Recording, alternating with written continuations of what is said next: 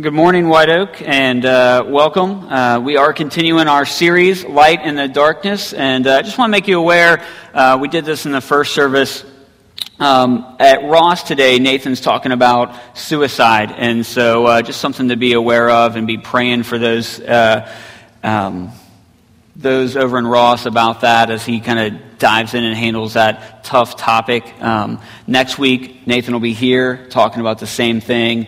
Um, and uh, I'll be out at Ross. And so um, last week, Rick kicked us off here as we dove into mental illness. And so, just a, uh, obviously, we're aware that these are some heavier topics that we're dealing with, some things that have some real personal baggage along with them for, uh, for some of us here. And uh, so we, we're aware of that. Uh, but we have gotten so much great feedback about how much people appreciate the fact that we're diving into some of these harder topics that people usually just avoid talking about. So today, as we jump in, we're talking about anxiety. Uh, I want to let you know that according to the National Institute of Mental Health, anxiety disorders as a group are the most common mental disorders among Americans affecting 18% of people in any given year. Over 20% of those affected by anxiety disorders are considered to have high severity problems, representing more than 4% of the U.S. population. That means when you're out and about walking the streets, that four out of every 100 people that you pass likely has a severe anxiety disorder. I tell you all that just to let you know that it's a real problem here in America. It's something that is becoming m- more and more of an issue. Um, and it's one of those things that we just don't talk about. A lot of people don't seek help about. And so uh, we want to be aware that the, uh, that the issue is real when it comes to anxiety. Last year, I was in a season of my life I say unrest. I was really probably in a pretty dark place, and, uh, but there was nothing horrible going on on the outside.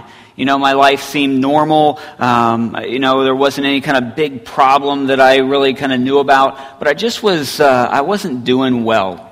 And, uh, and because of that, I was having problems sleeping. I would go to sleep like normal, but about two hours in, my eyes would pop open and I would just have the inability to fall back asleep.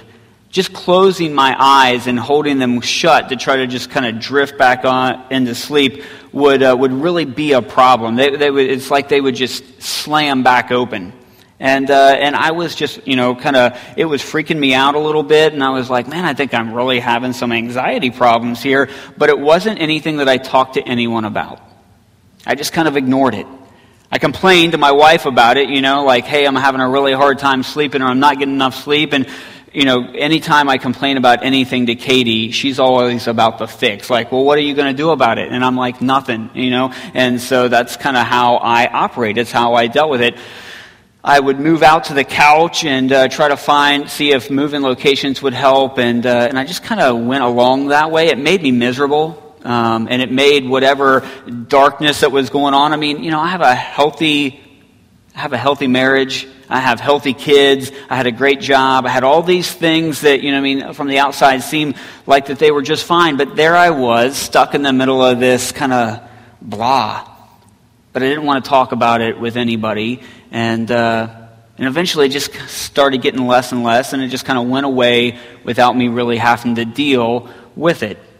I tell you all that because when I was given the assignment of anxiety as a topic, I kind of felt a little guilty about getting what I considered to be the easiest of all of these things to talk about. I just mentioned Nathan's talking about suicide, and we know what, what a huge topic that is for him to cover, and you'll find out more about that next week. But, you know, it, it, just felt like, you know, I really was thinking to myself, I have to be really careful not to minimize anxiety because it's nothing I've ever dealt with personally. That's what I was thinking when I went into this. And then I started doing the research, and then I started digging into the topic, and then I started, you know, really trying to study. And it was like a, uh, a blind was pulled off of my eyes as I began to realize man, I was really struggling with some stuff that I just really decided not to deal with. As I learned more and more about anxiety, I really realized that, man, oh, hey, I've done that. I've experienced that. I've experienced that. I've experienced that. And it became clear to me that uh, this topic that we're dealing with today is much bigger than sometimes we want to make it out to be. As a guy, I dealt with my anxiety the way I deal with everything in my life is that I just ignored it.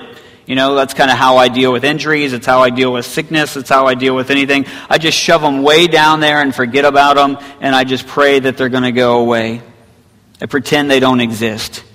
And let me tell you that this is not a healthy way to handle anxiety or anything else. And as we begin today, I want to echo a few things that Rick made points about last week as we kind of dive in here. The first thing is that we've got to end the stigma of talking about these things. It's one of the things that Rick told us last week in our message. If you were here, you can check it out online or on the app to, to get caught up whether we're talking about mental illness or whether we're talking about anxiety, we have to end the stigma about talking about these things. I didn't want to talk about it. I didn't want to deal with it. I didn't want to face it. And it doesn't help us at all.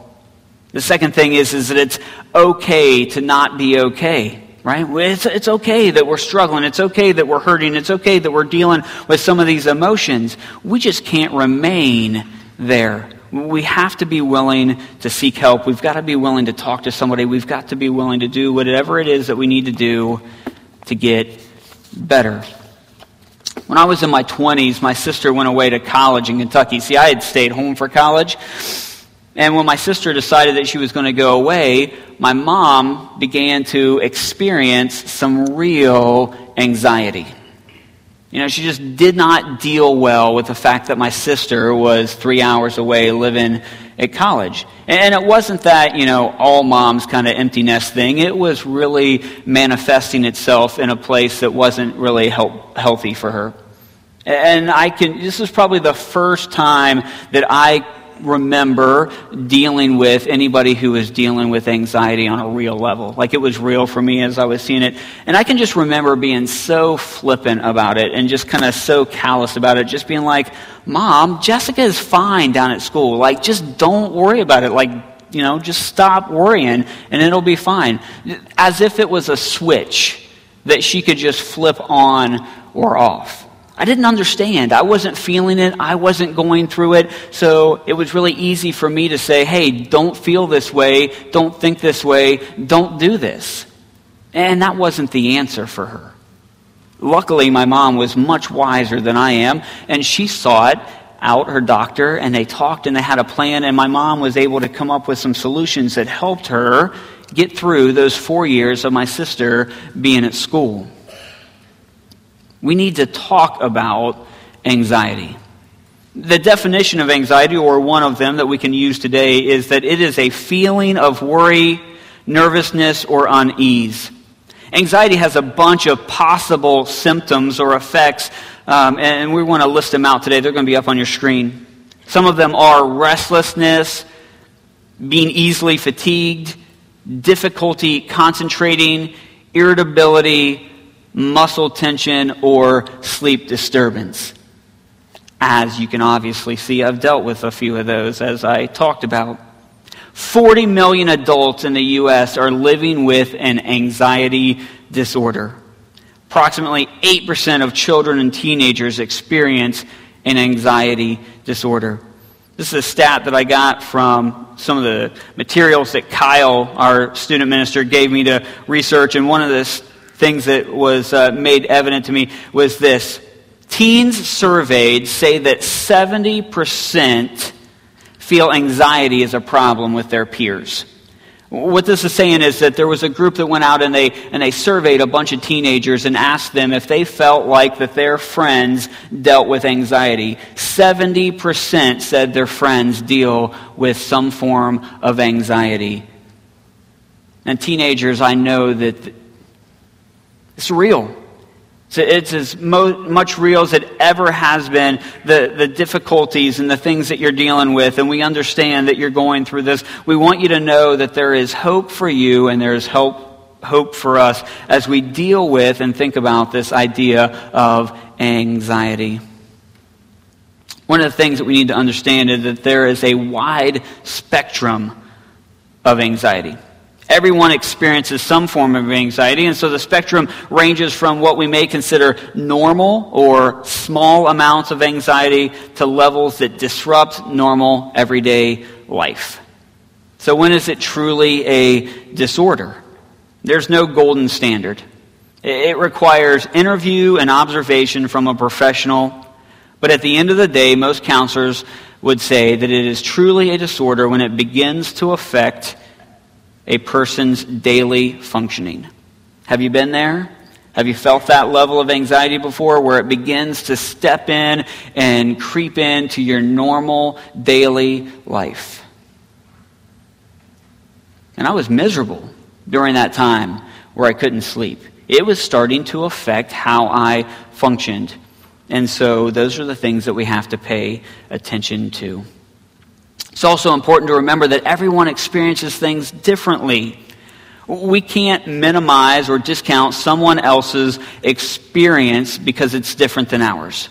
We can't judge a person's inability to cope with whatever the situation is when it comes to anxiety. I didn't understand why my mom was having such a hard time with my sister going away to college. I was glad to see her go. And so I couldn't relate. But that doesn't make it any less real for the person that's going through it. And we have to understand that. We have to understand that we don't feel what they feel and we're not going through what they are going through. So it's really easy for us to just give out, you know, these random bits of advice. Oh, just don't worry. Just stop, you know. That, that's not helping. And so we need to realize that. I want us to take a look at what I call the cycle of anxiety. And uh, the cycle is this it's up here on the screen. And so at the top, we have anxiety. And, uh, and the next step would be avoidance. And so I'll, I'll paint this picture out to you. Maybe you get an envelope in the mail, and it's a bill. And it's a bill that you don't want to deal with. It's a bill that you're nervous about because you don't have the money to pay it. It's a credit card that you never should have taken out, and it's got a balance on it that you don't know what to do with. And so, one of the things that we sometimes do when we get something like that and we don't want to deal with it, one of the things that we do is we avoid it. So you get that envelope and it comes in the mail and it's laying on your counter and you don't want to deal with it. What do you do with it?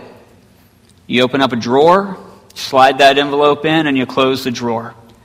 Now, go down to the bottom. That creates a short term relief from anxiety.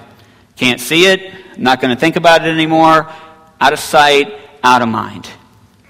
But did that solve any problems? No. Uh, what it's going to do, it's going to create long term anxiety growth.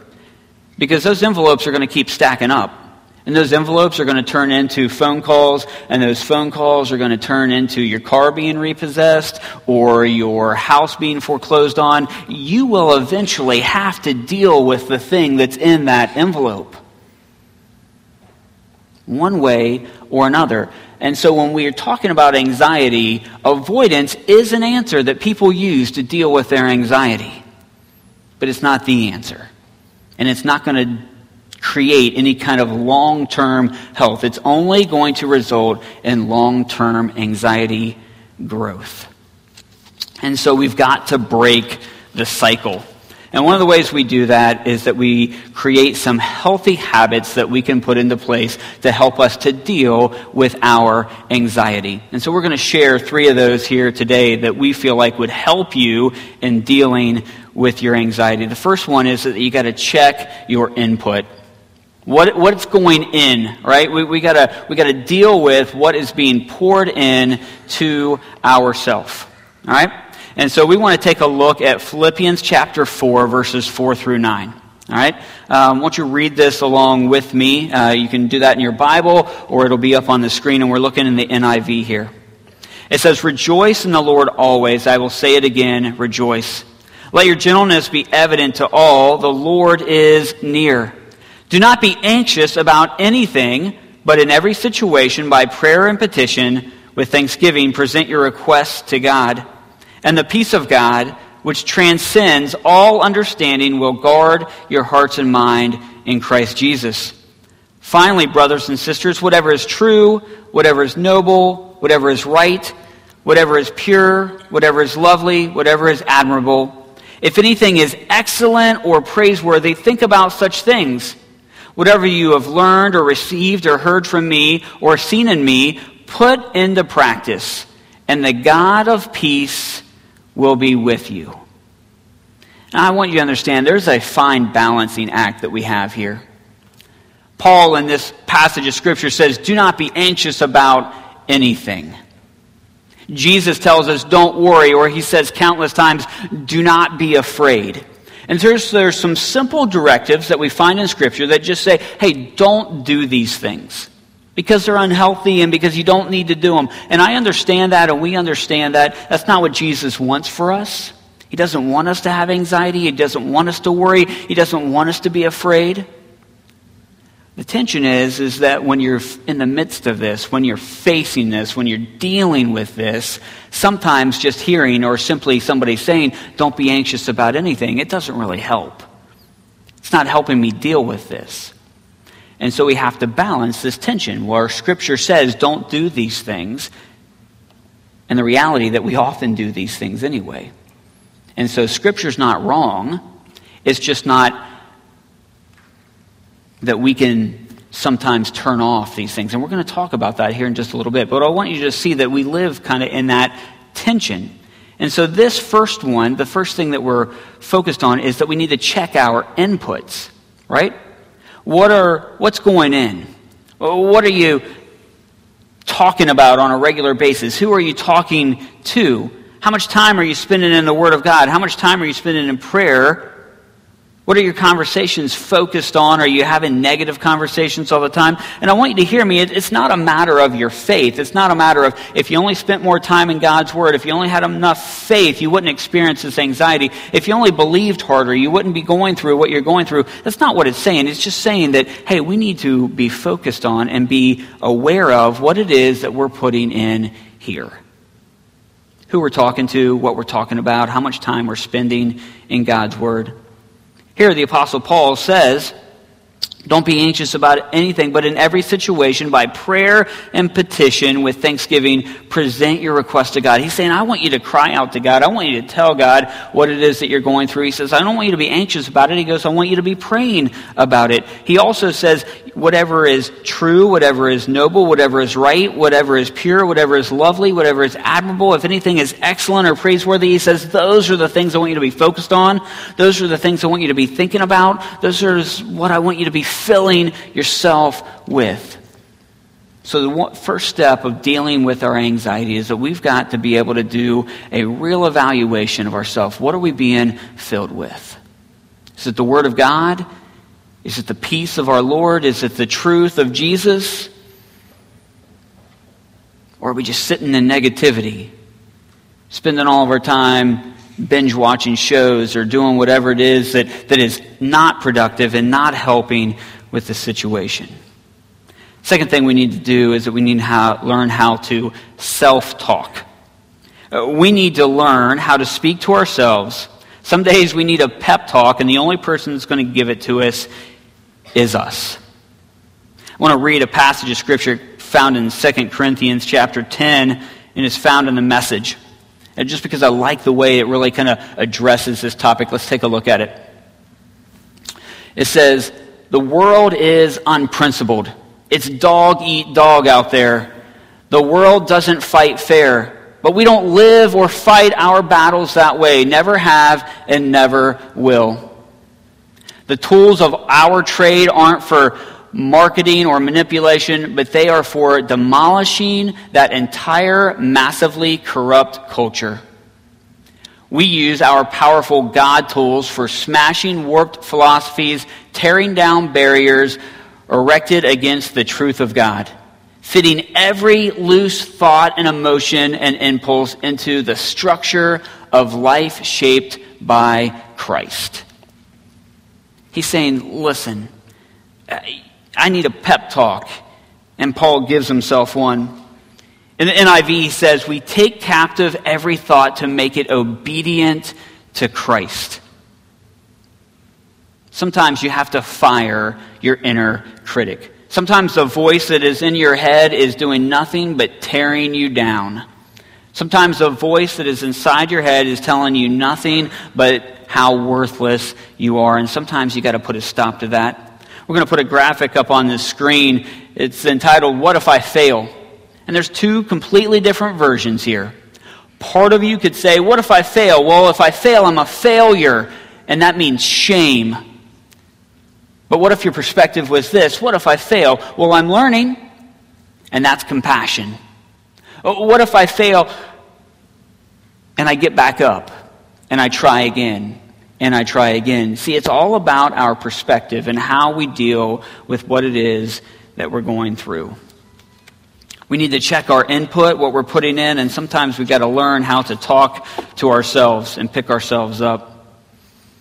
And sometimes we need to learn how to self care. We've got to stop the glorification of busy and set healthy boundaries.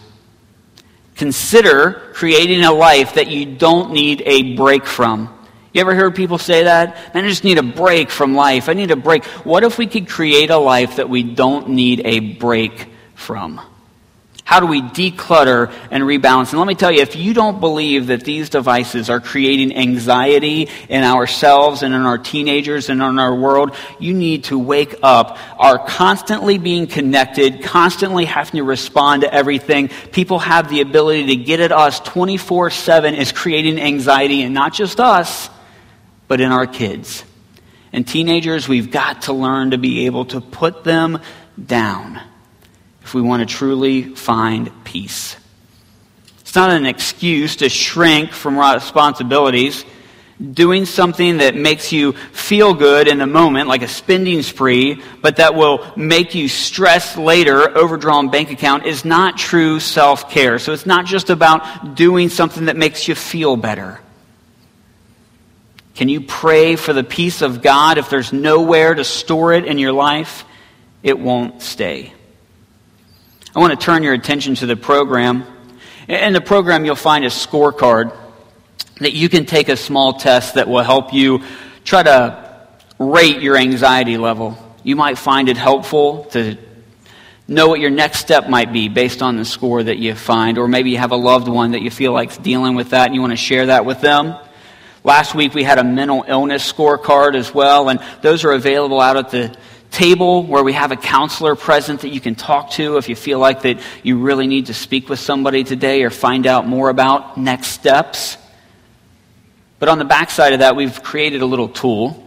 And at the beginning, at the top of it, it just says breathe. And what this is created for is that if you're facing anxiety, just an anxious moment, and you want to feel like that there's a way, a path that you can try to learn how to deal with getting through those moments, this is just a, an exercise that you can do that's about breathing and praying and reading Scripture. Now, I understand. If you're facing anxiety at a high level, this may not be the answer for you. You probably need to talk to a professional. You probably need to seek some help. But this may be a help for some of us that are dealing with some moderate anxiety or just trying to get through a moment whether it's going back to school or whether it's just in the midst of a really tough day. And so here's what it is it reminds us at the top to breathe. And then it walks us through these passages, this, this passage of scripture that we just read before. Part one. Rejoice in the Lord always. I will say it again. Rejoice. Let your gentleness be evident to all. The Lord is near. Breathe. Do not be anxious about anything, but in every situation, by prayer and petition with thanksgiving, present your requests to God. Breathe. And the peace of God, which transcends all understanding, will guard your hearts and mind in Christ Jesus. Breathe. Right?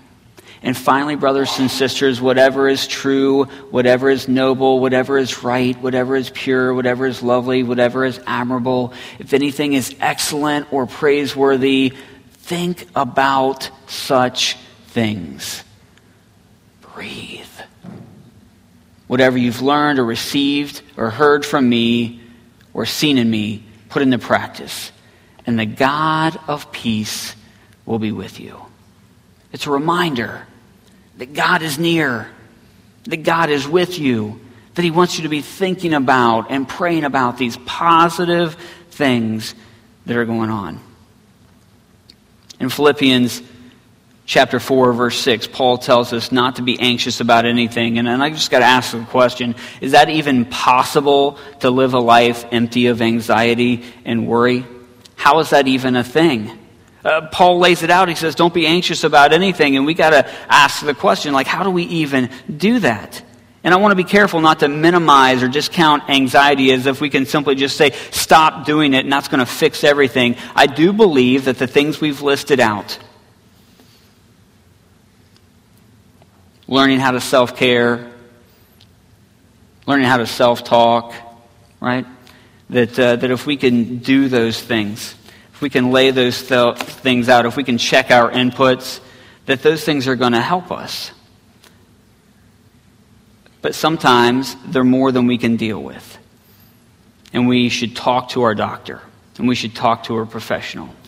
For some of us, we need to follow some advice. We need to follow some instructions and find peace and know that in Philippians chapter 4, when Paul says, don't be anxious about anything, that later on, just down from that in the chapter, as he's talking about how he could possibly do this, he lets us know that it's not under his power, right? He, he, he finds that this most famous passage of Scripture, Philippians 4.13, maybe you've heard it. He says this, he says, I can do all this through him who gives me strength. How, how can I do it? How can I, how can I be anxious free? How can I not worry about anything? How can I live a life like that? How can I find contentment in this world? Paul says, he says, I can't do it on my own. He says, I found that I can do all of this through Christ. And that's where we're going to find our peace. That's where we're going to find our hope.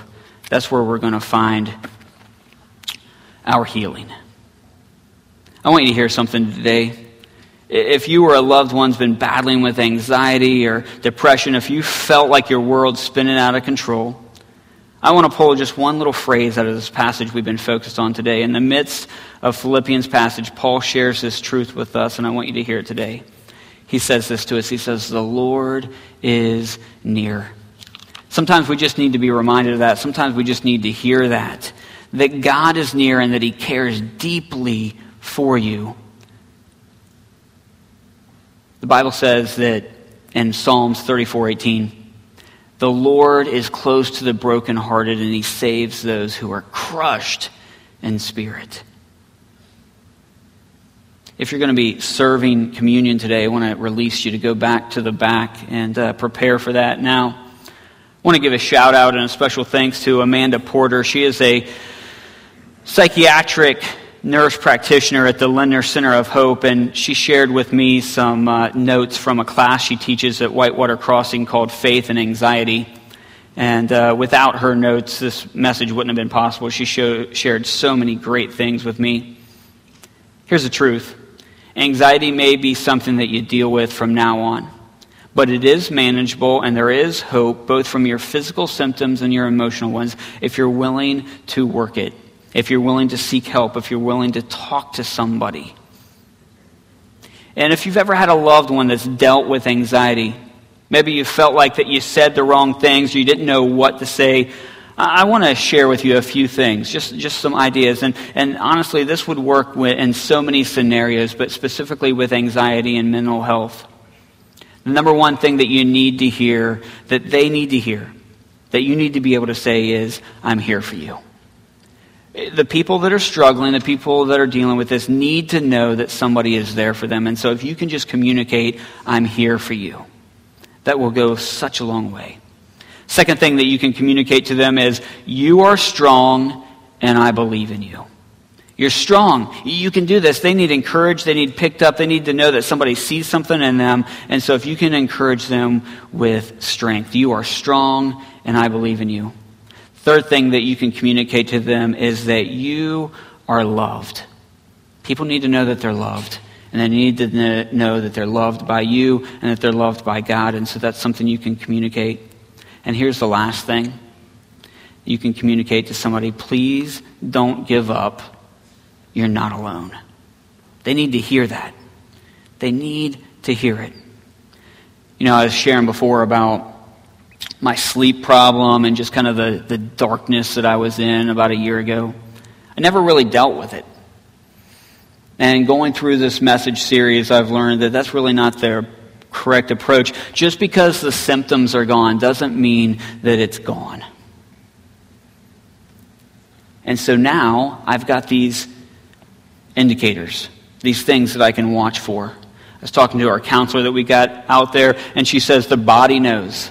We've got to pay attention to what's going on in our body. We've got to pay attention to our sleep habits and our, and our feelings and how, how, we're, how we're doing physically because it will communicate to us if there's something that is out of whack. And I got to pay attention to that. And I got to be willing to end the stigma by being willing to talk about it with other people. Let me leave you with this. this passage of scripture that we pulled out again that, that if my prayer could be this for you, here's what it would be. And the peace of God, which transcends all understanding, will guard your hearts and minds in Christ Jesus. I pray for a hope that transcends anything that we can understand. We feel trapped and lost and like that we're never going to get out of this. And Jesus says there is a hope that transcends what you can even think is possible. And my prayer is that for you. Would you pray with me? Dear Heavenly Father, thank you so much for your hope and your peace that you offer. So many in this world are suffering with anxiety and worry and doubt and fear, God. And I just pray that you would bring peace and hope and healing. God, some of us need to step up and talk and, and just find somebody to unburden ourselves and, and just to deal with the mess that we've been dealing with. God, and some of us just need to seek your face and we just need to pray and just need to work through some of the things that we got on our hearts, God. And I just pray for that kind of healing. I just pray for that kind of action that we would be willing to do what it is that you've called us to do. It's in Jesus' name that we pray. Amen.